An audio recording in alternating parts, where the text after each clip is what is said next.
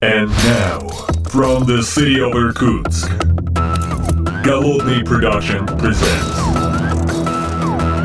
the Art of Programming Podcast. Unique, one of a kind, Siberian flavor in the world of IT.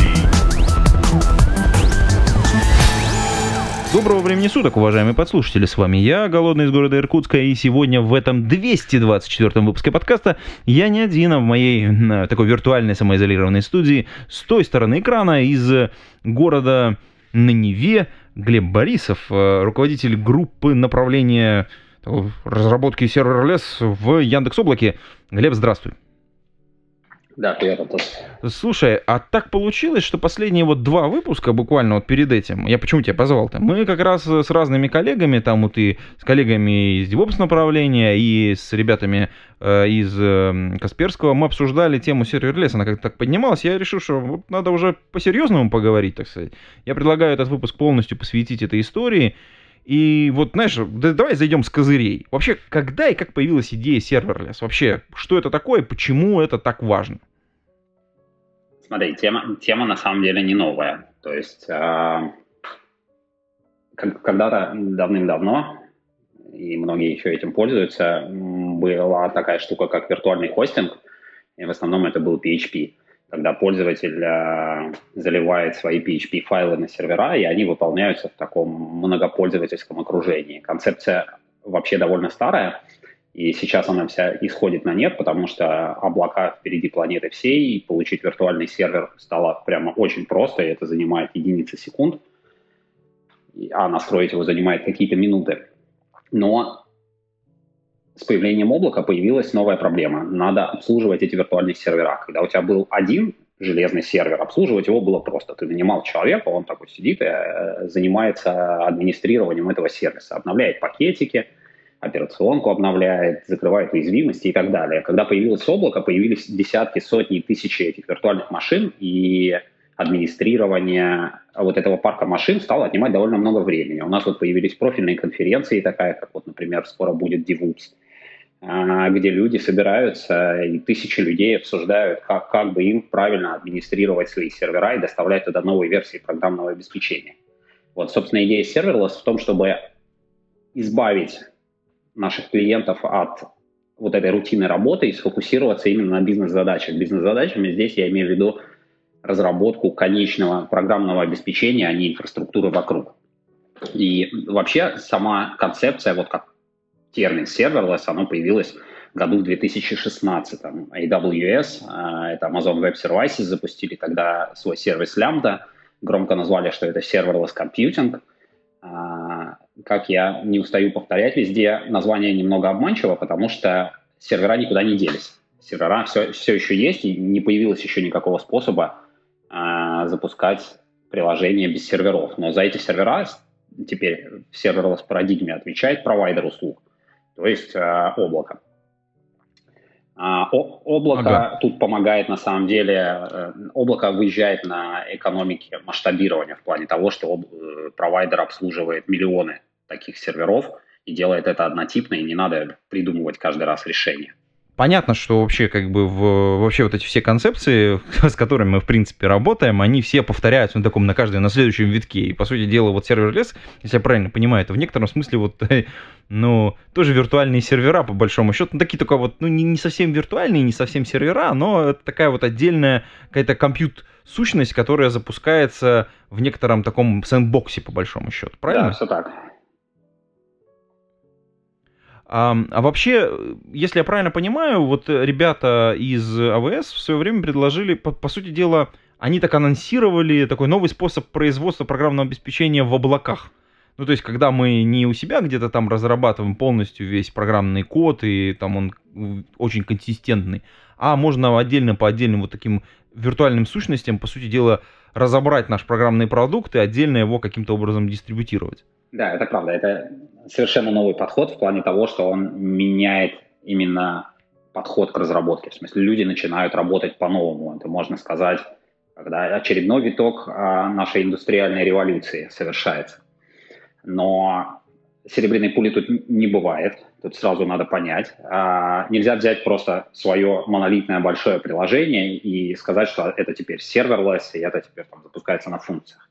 Так оно, понятное дело, не работает. Приложение надо декомпозировать, то есть это э, следующий этап перехода к микросервисной архитектуре. Когда-то мы распиливали монолитные микросервисы, сейчас мы начинаем распиливать микросервисы на отдельные функции, каждая из которых выполняет одну конкретную задачу. А целом это все соединяется платформой. И здесь вот кроется вся мощь платформы, когда ты можешь объединить разные части своего приложения с помощью дополнительных сервисов, ну, например, таких как очереди сообщений, а, и ты строишь, начинаешь строить event-драйвен такую архитектуру, событийно ориентированную, когда у тебя приложение не само что-то там делает в фоне, полит э, базу данных и так далее, а когда происходит событие, на которое оно реагирует. В том числе можно рассматривать внешние вызовы как такие события, то есть HTTP вызов, или это gRPC вызов, или это может быть, не знаю, какой-то проприетарный протокол собственный и так далее. То есть на самом деле это все сход. Но опять же, это по времени может быть еще та же самая история, то есть, ну, там, условный крон мы сейчас назовем в кавычках, да, то есть, чтобы триггер, ну, ну то есть, в тер- Да, в да, когда мы говорим о кроне, это на самом деле просто внешний таймер, который генерирует события, а на эти события уже происходит какая-то реакция. То есть, на самом деле, вся, парадиг... вся разработка в серверлесс, она строится вокруг такого обмена сообщениями по большей части. В некоторых местах это синхронный обмен сообщения, такой как вызов HTTP. Ты вызываешь и ждешь ответ. В некоторых местах это асинхронный, когда ты кладешь в очередь какую-то работу, она когда-то будет сделана ну, через какой-то внятный интервал времени. Но да, это надо, надо перестроить свой подход к разработке и начать думать в новых терминах. Ну и опять же, если я правильно понимаю, сила этого подхода заключается в том, что ты не сам все пишешь, а ты начинаешь использовать уже готовые компоненты платформы. То есть вот те же очереди, про которые ты сказал, э, датабейс, которые, по сути дела, ты не самостоятельно ну, полностью администрируешь, а используешь какие-то менеджер решения, ну и другие как бы истории вокруг этого связаны. Да, полностью раскрыть потенциал можно только используя платформенные сервисы. Под платформенными сервисами вот тут как раз подразумеваются а, конечные сервисы – это, ну, такие, как ты упомянул, это очереди сообщений, менеджер базы данных и так далее, так и интеграция между этими сервисами. И, ну, и если представить, что мы пишем вот приложение, я не знаю, там, на Java будем писать, да, на Java пишем приложение, которое делает какую-то работу, то даже интеграция с очередью сообщений потребует э, написания какого-то кода. Надо будет писать код, который вычитывает очередь сообщений. Можно это, конечно, свалить на какую-то библиотеку, там, взять GMS, взять оберточку над GMS, Э, и все это сделать. Но, во-первых, это требует более высокой квалификации разработчиков. Во-вторых, это требует все-таки написания, а что главное, поддержки этого кода. А в-третьих, администрирования всей этой инфраструктуры. То есть тебе надо правильно написать конфиги, не перепутать это все и так далее. А в случае с serverless ты просто пишешь кусочек бизнес-логики и говоришь платформе, чтобы она запускала этот код, когда будет новое сообщение в очереди. Ты не думаешь о том, как работает очередь как из нее правильно вычитать сообщение, как сделать ретрай, dead letter queue и другие всякие штуки, которые, ну, по-хорошему про них надо подумать, если ты хочешь написать надежное приложение. Ну, то есть, э, по сути дела, мы через, через э, вот это вот от, от отшелушивания вот этого кода, ну, условно, лишнего, да, мы очищаем приложение, делаем работу над бизнес-логикой именно так, более сконцентрированной и но опять же, мы должны очень сильно хорошо знать платформу, что платформа представляет. Да, да. Знание платформы – это краеугольный камень всего этого. На самом деле на рынке есть несколько платформ, они между собой несколько отличаются местами, но концепции примерно везде одинаковые. Слушай, а ну вот если мы так в платформу это пошли, а какие сейчас решения есть? Потому что, ну вот мы сейчас зашли, зашли понятно, от решения, которые есть в облаке, да, но понятно, что у больших старых игроков. И, кстати, мы начали-то вообще с ОВС. ОВС самое, наверное, старое решение. Наверное. Да, ОВС в этом плане самое старое решение и, наверное, самое самое полное с точки зрения портфеля сервисов. Они в этом деле уже давно, прошло ну, 5 лет. 5 лет – это большой срок в нашей индустрии в целом. А, соответственно, есть полноценное решение у AWS, а, есть а, Google Cloud Platform, у которых есть Google Cloud Functions. И у них, у них, кстати, интересно, если смотреть на историю, то Google первыми запустили в некотором виде серверлess платформу. Она называлась тогда App Engine, и Это они не с точки зрения маркетинга это был совсем по-другому не, не маркетировали не это дело, да. но суть-то была примерно такая же, где ты пишешь бизнес-логику, а все все вокруг берет на себя платформа. А Pension Интересно, кстати, почему они отказались от этого? Они не отказались, он до сих пор существует. Более того, он входит в, предлож... в предложение Firebase. То есть это вот комплекс, а, комплекс продуктов, который предназначен по большей части для разработки мобильных приложений. И там как раз App Engine остался. То есть у Google на самом деле есть несколько, несколько решений. Это App Engine, есть Google Cloud Functions, есть еще Cloud Run, а, который не так давно появился. Это про серверлess контейнеры. А, есть у Microsoft несколько решений, у Azure с точки зрения serverless. Соответственно, у всех платформ в том или ином виде есть интеграции между сервисами, с очередями сообщений, и, а, не знаю, где-то есть с базами данных интеграция, где-то с HTTP лучшая интеграция, где-то чуть хуже, но в, в целом все, все большие игроки предоставляют такие возможности. Э, слушай, а давай попробуем вот, вот, вот платформенное решение немножечко посмотреть, из каких оно э, базовых частей состоит. Ну, понятно, да, есть вот запуск, собственно говоря, самой вот этой функции, да, вот, ну, не знаю, исполнение, условно говоря, сама function, да, эм, то есть это на каком-то языке написано, ну, там, самый популярный JavaScript, наверное, потом, наверное, Java, или, или, или Python, Python э, ну, то есть вот Python более популярный, да? Хорошо, значит, потом, понятно, есть работа с какими-то файлами, возможно, через S3, mm-hmm. как самый популярный, как бы такой кусок. Э, и, ну, понятно, какие-то датабейс решения, вот что здесь э, как бы на рынке представлено? Давай отталкиваться от того, что есть у нас в Яндекс Облаке, а дальше попробуем переложить это на других провайдеров, а, посмотрим аналоги. Вот что есть в Яндекс Облаке? В Яндекс Облаке есть Cloud Functions. Это, соответственно, штука про исполнение кода в каком-то менеджер таком окружении, где пользователь не думает, где оно запускается, просто задавая какие-то параметры, сколько ему надо памяти, например, или там переменное окружение и так далее. А также есть э, сервис триггеров, который позволяет настроить как раз вот это вот взаимодействие между разными сервисами. К нему мы сейчас вернемся чуть-чуть позже. А, Плюс есть платформенные сервисы, которые вокруг. В Яндекс Облаке есть MessageQ. Это в некотором виде аналог uh, Amazon SimpleQ сервис. Соответственно, в Амазоне есть еще э, SNS, это PubSub такой. В Яндекс Облаке такого пока что нет. Э, есть у нас менеджер базы данных. Э, если брать аналоги в Амазоне, это RDS. То есть э, ты можешь запустить свой Postgres или MySQL или еще какую-то э, базу, базу данных, ну, в том числе, там, например, можно у нас запустить кластер Hadoop, э, это Dataproc. Это полностью менеджер сервис, но он немножко в другой парадигме работает в плане того, что ты платишь по часам за само существование этой базы данных, например, неважно, используется она или нет. А, такой, типа, серверлess database, в общем-то, как это звучит. Нет, это, это как раз не серверлess database, потому что ты явно знаешь о том, что у тебя есть виртуальные машины, на которых запущен процесс Postgres, и ты, по сути, за них платишь. То есть ты платишь за сервис вокруг в плане бэкапов, а, отказоустойчивости, репликации и так далее. Да, соответственно, это не серверлess решение, это ну, полноценное решение по развертыванию базы данных, а оплата там именно почасовая в плане за... Ты платишь за то, что есть кластер. Неважно, ноль у тебя пользователей у приложения или тысяча, ты все равно платишь за этот кластер. А, здесь ва- ва- важный момент а, отличия в, в, в этом. Серверлess и не серверлess. В серверлess ты платишь только за реальную работу, то есть, а, например, за функции ты платишь за количество вызовов, которые были совершены, и время, которое понадобилось для выполнения а, твоего кода. То есть ты не платишь, например, ночью, когда у тебя нет пользователей, ничего не платишь. А днем, когда у тебя пик, пиковая нагрузка, ты, понятное дело, оплачиваешь всю эту пиковую нагрузку. То есть если бы ты разворачивал виртуальную машину, ты бы за нее платил круглосуточно.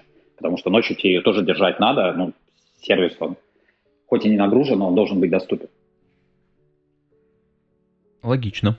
В, в, в, в этом как бы основное отличие с точки зрения денег от э, ну, вот, серверлess модели. А, также в Яндекс Облаке есть а, у нас Object Storage. Это, собственно, сервис, который позволяет хранить объекты. Это такой Key Value Storage, который предоставляет HTTP интерфейс. В него можно класть как маленькие объектики, ну там буквально единицы байт, так и очень большие, это десятки, сотни гигабайт.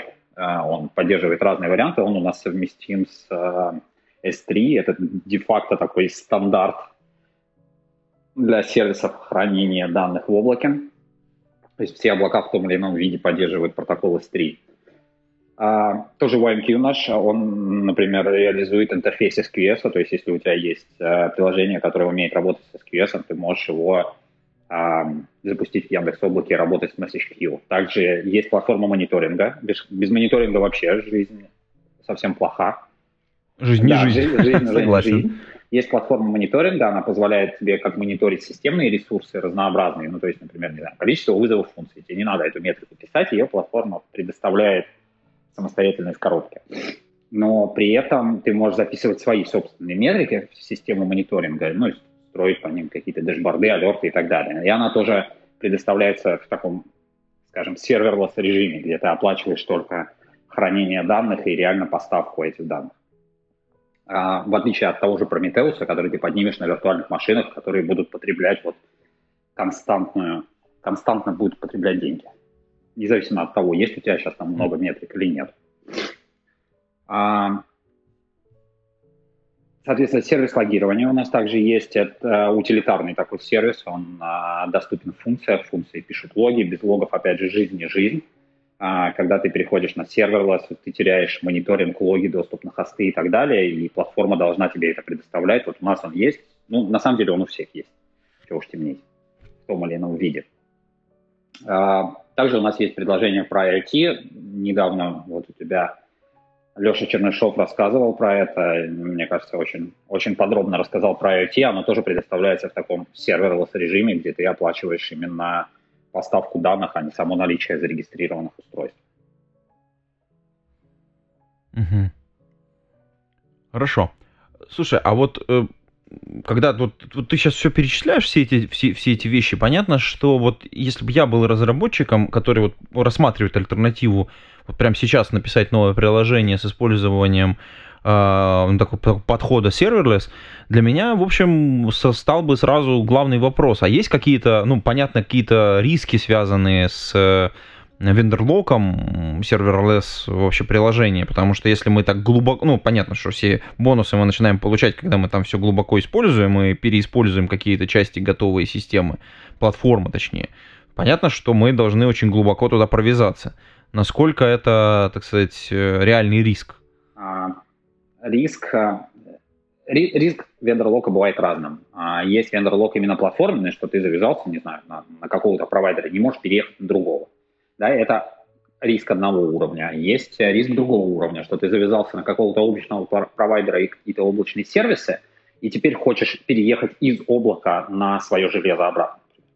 Да? И такие-такие варианты встречаются. Вот с переездом между платформами дела обстоят неплохо. Плане того, что, ну, к примеру, Яндекс Облако, в Яндекс Облаке Object Storage реализует интерфейс S3. То есть ты можешь переехать в AWS, там, в Google или в Azure или еще куда-то. В том числе и на собственное железо, если, если возьмешься администрировать э, ну, какой-то storage, ты сможешь на него переехать. Все они предоставляют интерфейс э, S3 совместимый.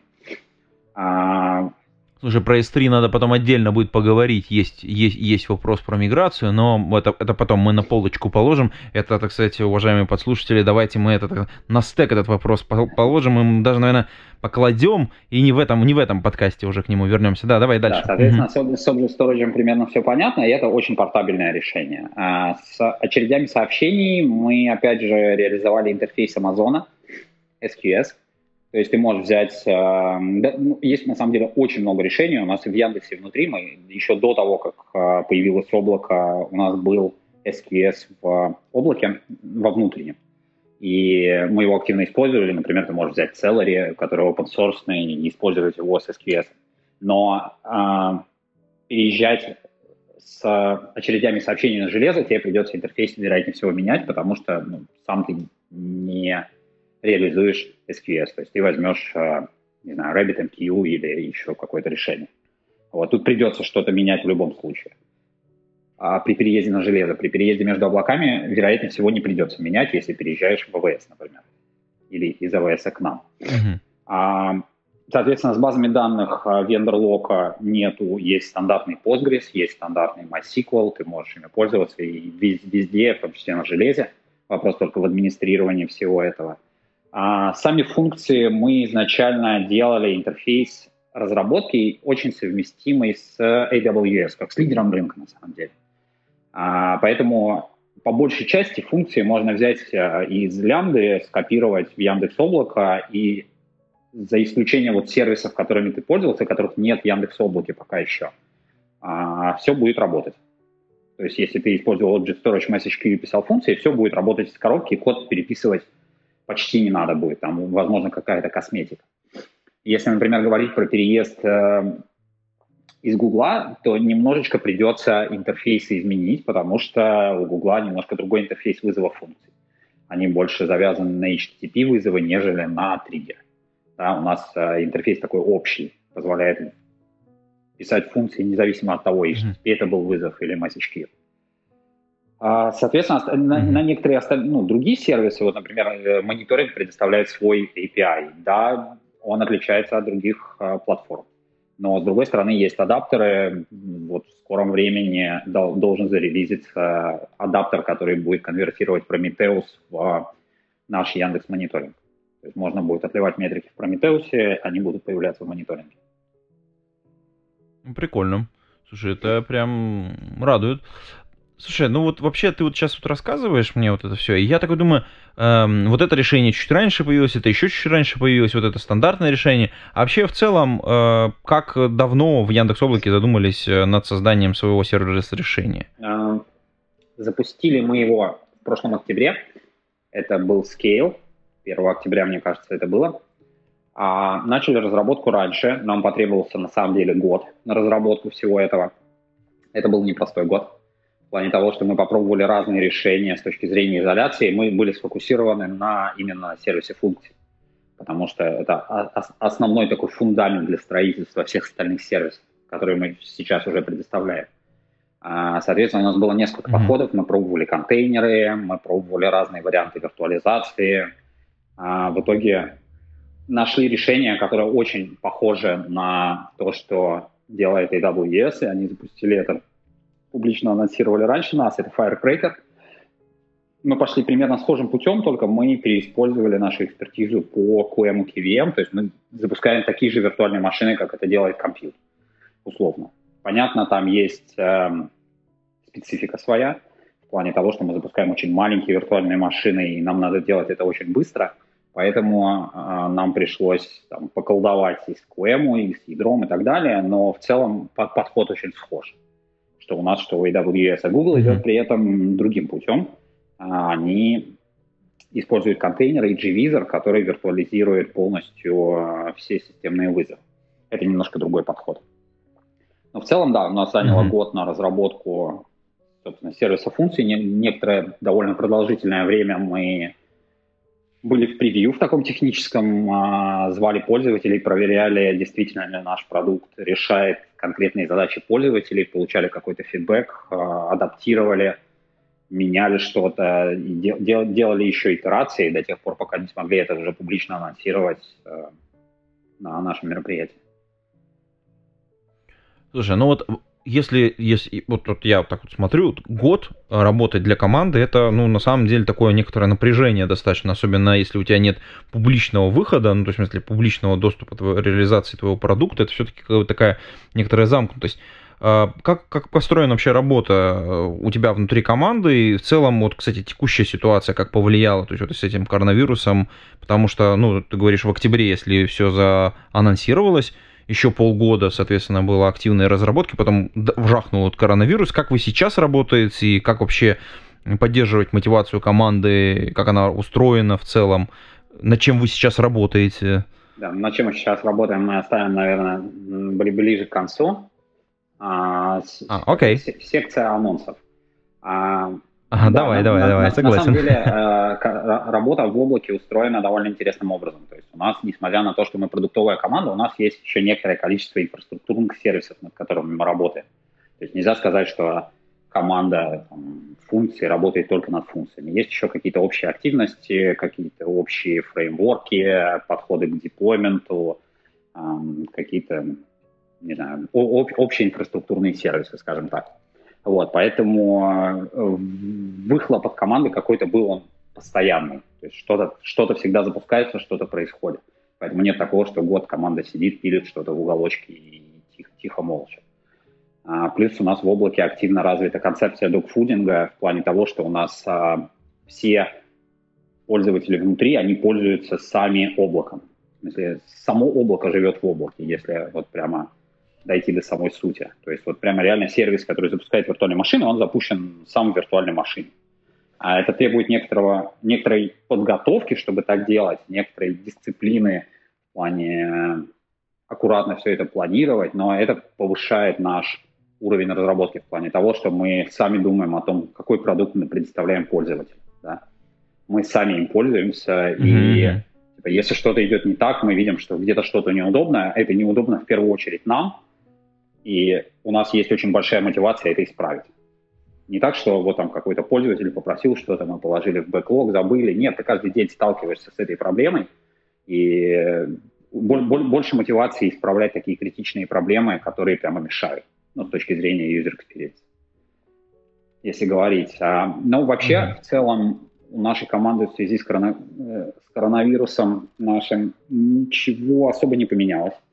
То есть, во-первых, у нас и в Яндексе вообще, и в Яндекс Облаке довольно гибкая политика с точки зрения рабочего дня.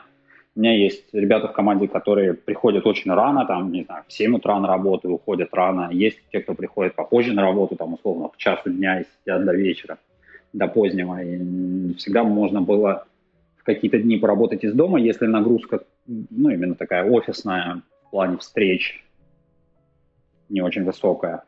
И в целом, наверное, стало работать лучше, потому что когда расписание у людей рассинхронизировано, а, в офисе возникают всегда какие-то обсуждения, кто-то выпал из темы, потому что он еще не доехал или он уже уехал. Здесь, получается, все уравниваются в плане того, неважно, во сколько ты работаешь, э, ты видишь в чате, что было обсуждение, не знаю, ты можешь очень быстро созвониться в офисе. Основная проблема, там, не знаю, нехватка переговорок, да, чтобы встретиться с кем-то, надо ну да, сейчас Zoom все да, решил. Сейчас, получается, ты можешь встретиться с кем угодно, когда угодно, просто кидаешь, а, условно, ссылку в Zoom и, и все. И ты на связи. То есть, на самом деле, есть позитивные моменты, с другой стороны, такого человеческого общения не хватает. Особенно, когда команда довольно большая, очень сложно в Zoom, там, не знаю, 15 человек собрать в Zoom и просто пообщаться на какие-то оф-топик темы, это довольно сложно. Тут коммуникацию не выстроить. В офисе с этим проще можно, там, не знаю, на кофе-поинте встретиться, посидеть, чаю попить, обсудить там какие-то не очень рабочие дела. Ну да, смолтолки такие возникают стихийные, в общем, достаточно регулярно, это, это правда.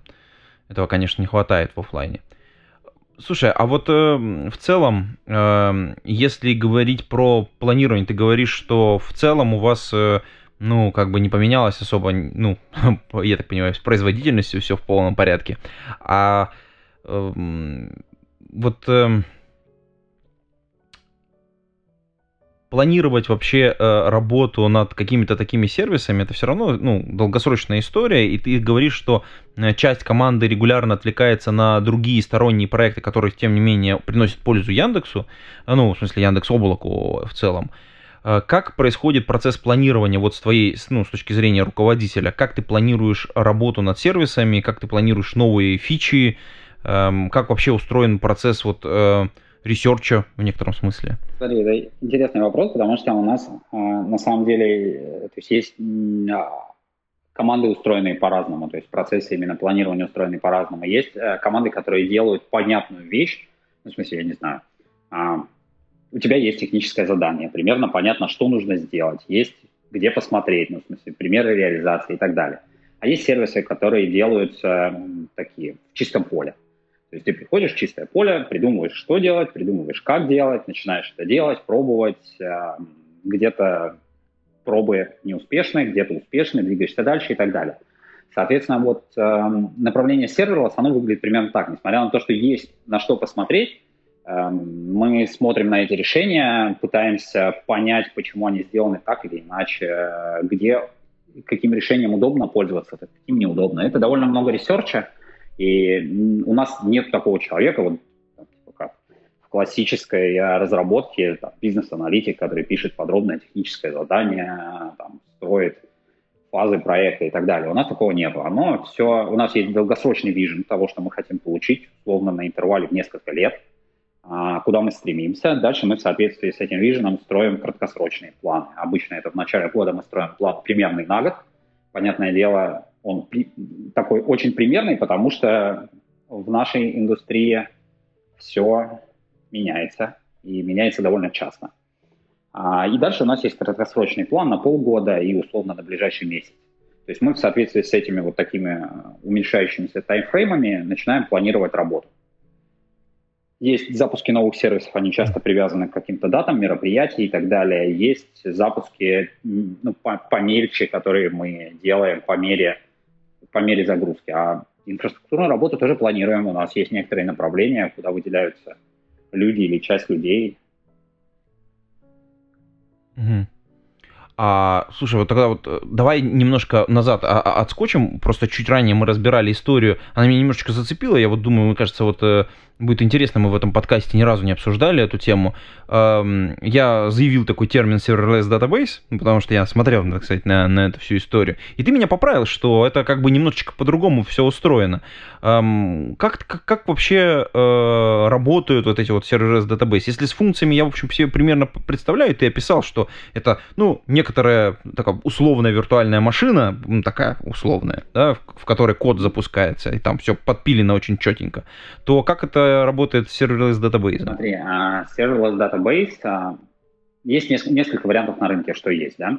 Uh, есть, наверное, самое популярное, это AWS DynamoDB. Это такая документная база данных, да, которая запущена, скажем так, мультитенантный сервис, когда у тебя одна инсталляция сервиса обслуживает разных клиентов. Соответственно, она предоставляет тебе очень маленький объем того, что ты можешь сделать, очень простые концепции. За счет этого ты можешь каждую, каждый запрос к этой базе данных, он имеет фиксированную стоимость максимальную. То есть ты всегда знаешь, что этот запрос не займет больше ресурсов, чем мы изначально планировали. За счет ограничений, которые наложены на тебя. Да? И угу. в этом смысле, как бы, когда у тебя есть такие ограничения, очень просто разработать мультитенантную систему. Да, у тебя есть capacity, сколько ты имеешь на руках виртуальных машин, там, серверов, сториджа, дисков и так далее, и ты можешь его распланировать, сколько ты можешь пустить клиентов, расставить квоты, э, какие-то лимиты подкрутить и так далее. А при этом у Google, например, есть Firebase. Он очень похож, он тебе не дает, он, в смысле, идеологически другой, это такая иерархическая база данных со стримингом, это не совсем классическая база данных, да, но он тебе позволяет э, тут, тут тоже все запросы, они имеют конечную стоимость. Вот. А все, что имеет неконечную стоимость, например, авторизация, да, ну, там, встроена в Firebase авторизация, она офлодится на функции. То есть ты пишешь реально функцию, которая авторизует запросы к базе данных. Понятное дело, это начинает работать несколько медленнее, чем а, просто запрос в базу данных. Mm-hmm. Это, это вот что касается текущих решений. Не скрою, мы в данный момент активно работаем над serverless database каком-то виде. А при этом запуск планируется довольно скоро, поэтому мы уже начинаем активно искать людей, которые бы хотели поучаствовать в превью сервиса. То есть это закрытое превью, когда мы показываем а, первую версию системы и ждем от пользователей фидбэк, что удобно, что неудобно, какие use cases есть, какие приложение хочется портировать на это решение и так далее. То есть это, ну, это стандартный процесс запуска сервисов в Яндекс Облаке, когда у нас есть такая фаза превью. Uh-huh. А, чаще всего оно закрытое, иногда, ну, иногда бывает открытое, иногда бывает там, открытое, но нужно приглашение и написать... Частично приоткрытое, да? Вот, надо написать немножечко, зачем это нужно, чтобы, ну, нам, нам тоже надо понимать, как бы мы это превью запускаем не для того, чтобы просто бесплатно дать сервис. Мы хотим понять, э, как-то провалидировать, действительно ли сервис может решать задачи, которые перед ним стоят. Да? Соответственно, вот над базой данных мы работаем, при этом мы целимся в совместимость с DynamoDB. Плюс, э, наверное, многие знают, у Яндекса есть Яндекс Database, и он представлен в облаке как менеджер решения. А пока что он находится в превью, но это такой более открытое превью, в смысле каждый может подать заявку и попробовать. А, соответственно, это наша база данных будет базироваться на Яндекс Database. По сути, это будет такой Яндекс Database Serverless. То есть какие-то ограничения, О, понятное прикольно. дело, будут в нем, То есть это не, не все возможности Яндекс Database будут доступны в серверлess режиме, но очень-очень близко к тому, что есть в провижене базах данных.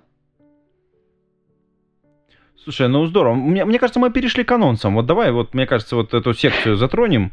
Я так понимаю, что скоро будет э, некое мероприятие About Cloud. Да, 2 июля мы планируем большое мероприятие как раз про Cloud Native разработку. Будем рассказывать про IoT, про serverless, про мониторинг, а, затронем тему очередей сообщений, интеграции между сервисами. Довольно, довольно насыщенное мероприятие с а, возможностью пообщаться в том числе с а, архитекторами и с руководителями команд и сервисов. Приходите все, запись вот как раз открыта мне кажется, еще должны быть... Ну, ссылочку мы, конечно, в шоу-ноты. Шоу да, мне кажется, должны быть ребят. свободные места еще. С учетом нашего он- онлайн-режима стало проще. А, соответственно... Угу. Слушай, а что там, что там новенького будет? Ну так, да, давай тизернем, тизернем, немножко. Да, у нас на самом деле это довольно публично анонсировано. Мы запускаем новый сервис, это API Gateway, который позволяет создавать веб-сервисы на нашей сервер-платформе. То есть ты можешь написать свой код своих страничек или методов API на функциях, ну, прям можно, можно по-разному писать. У нас есть э, какие-то экземплы внутри, на которых мы тестируемся. Где-то одна функция обрабатывает весь, там, э, весь API, да. Не, не, самое правильное решение с точки зрения серверлess, но проще в портировании. Ты можешь описать каждый метод API, типа, ну, на стандартный pet клиник, если брать там пример – типа getPet — это одна функция, listPets — это другая функция и так далее.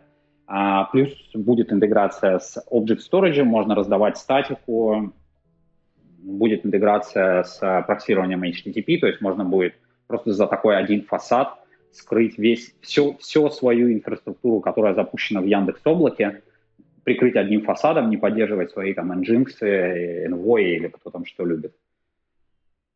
Ну и, понятное дело, это все... Ну, это такой плавный... Для тех, кто плавно пытается въехать в серверлess разработку, если у тебя уже есть какая-то разработка, и ты просто развернул ее в Яндекс Облаке, ну, это недостаю... Такое решение. Это недостающее звено в нашей платформе. То есть мы сделали базовую часть, которая позволяет ага. выполнять код, но применение у нее ограниченное. В смысле, ты не можешь создать свой серверлess сайт. Вот интернет-магазин ты не можешь сделать серверлess, да? Потому что тебе нужен... Ага.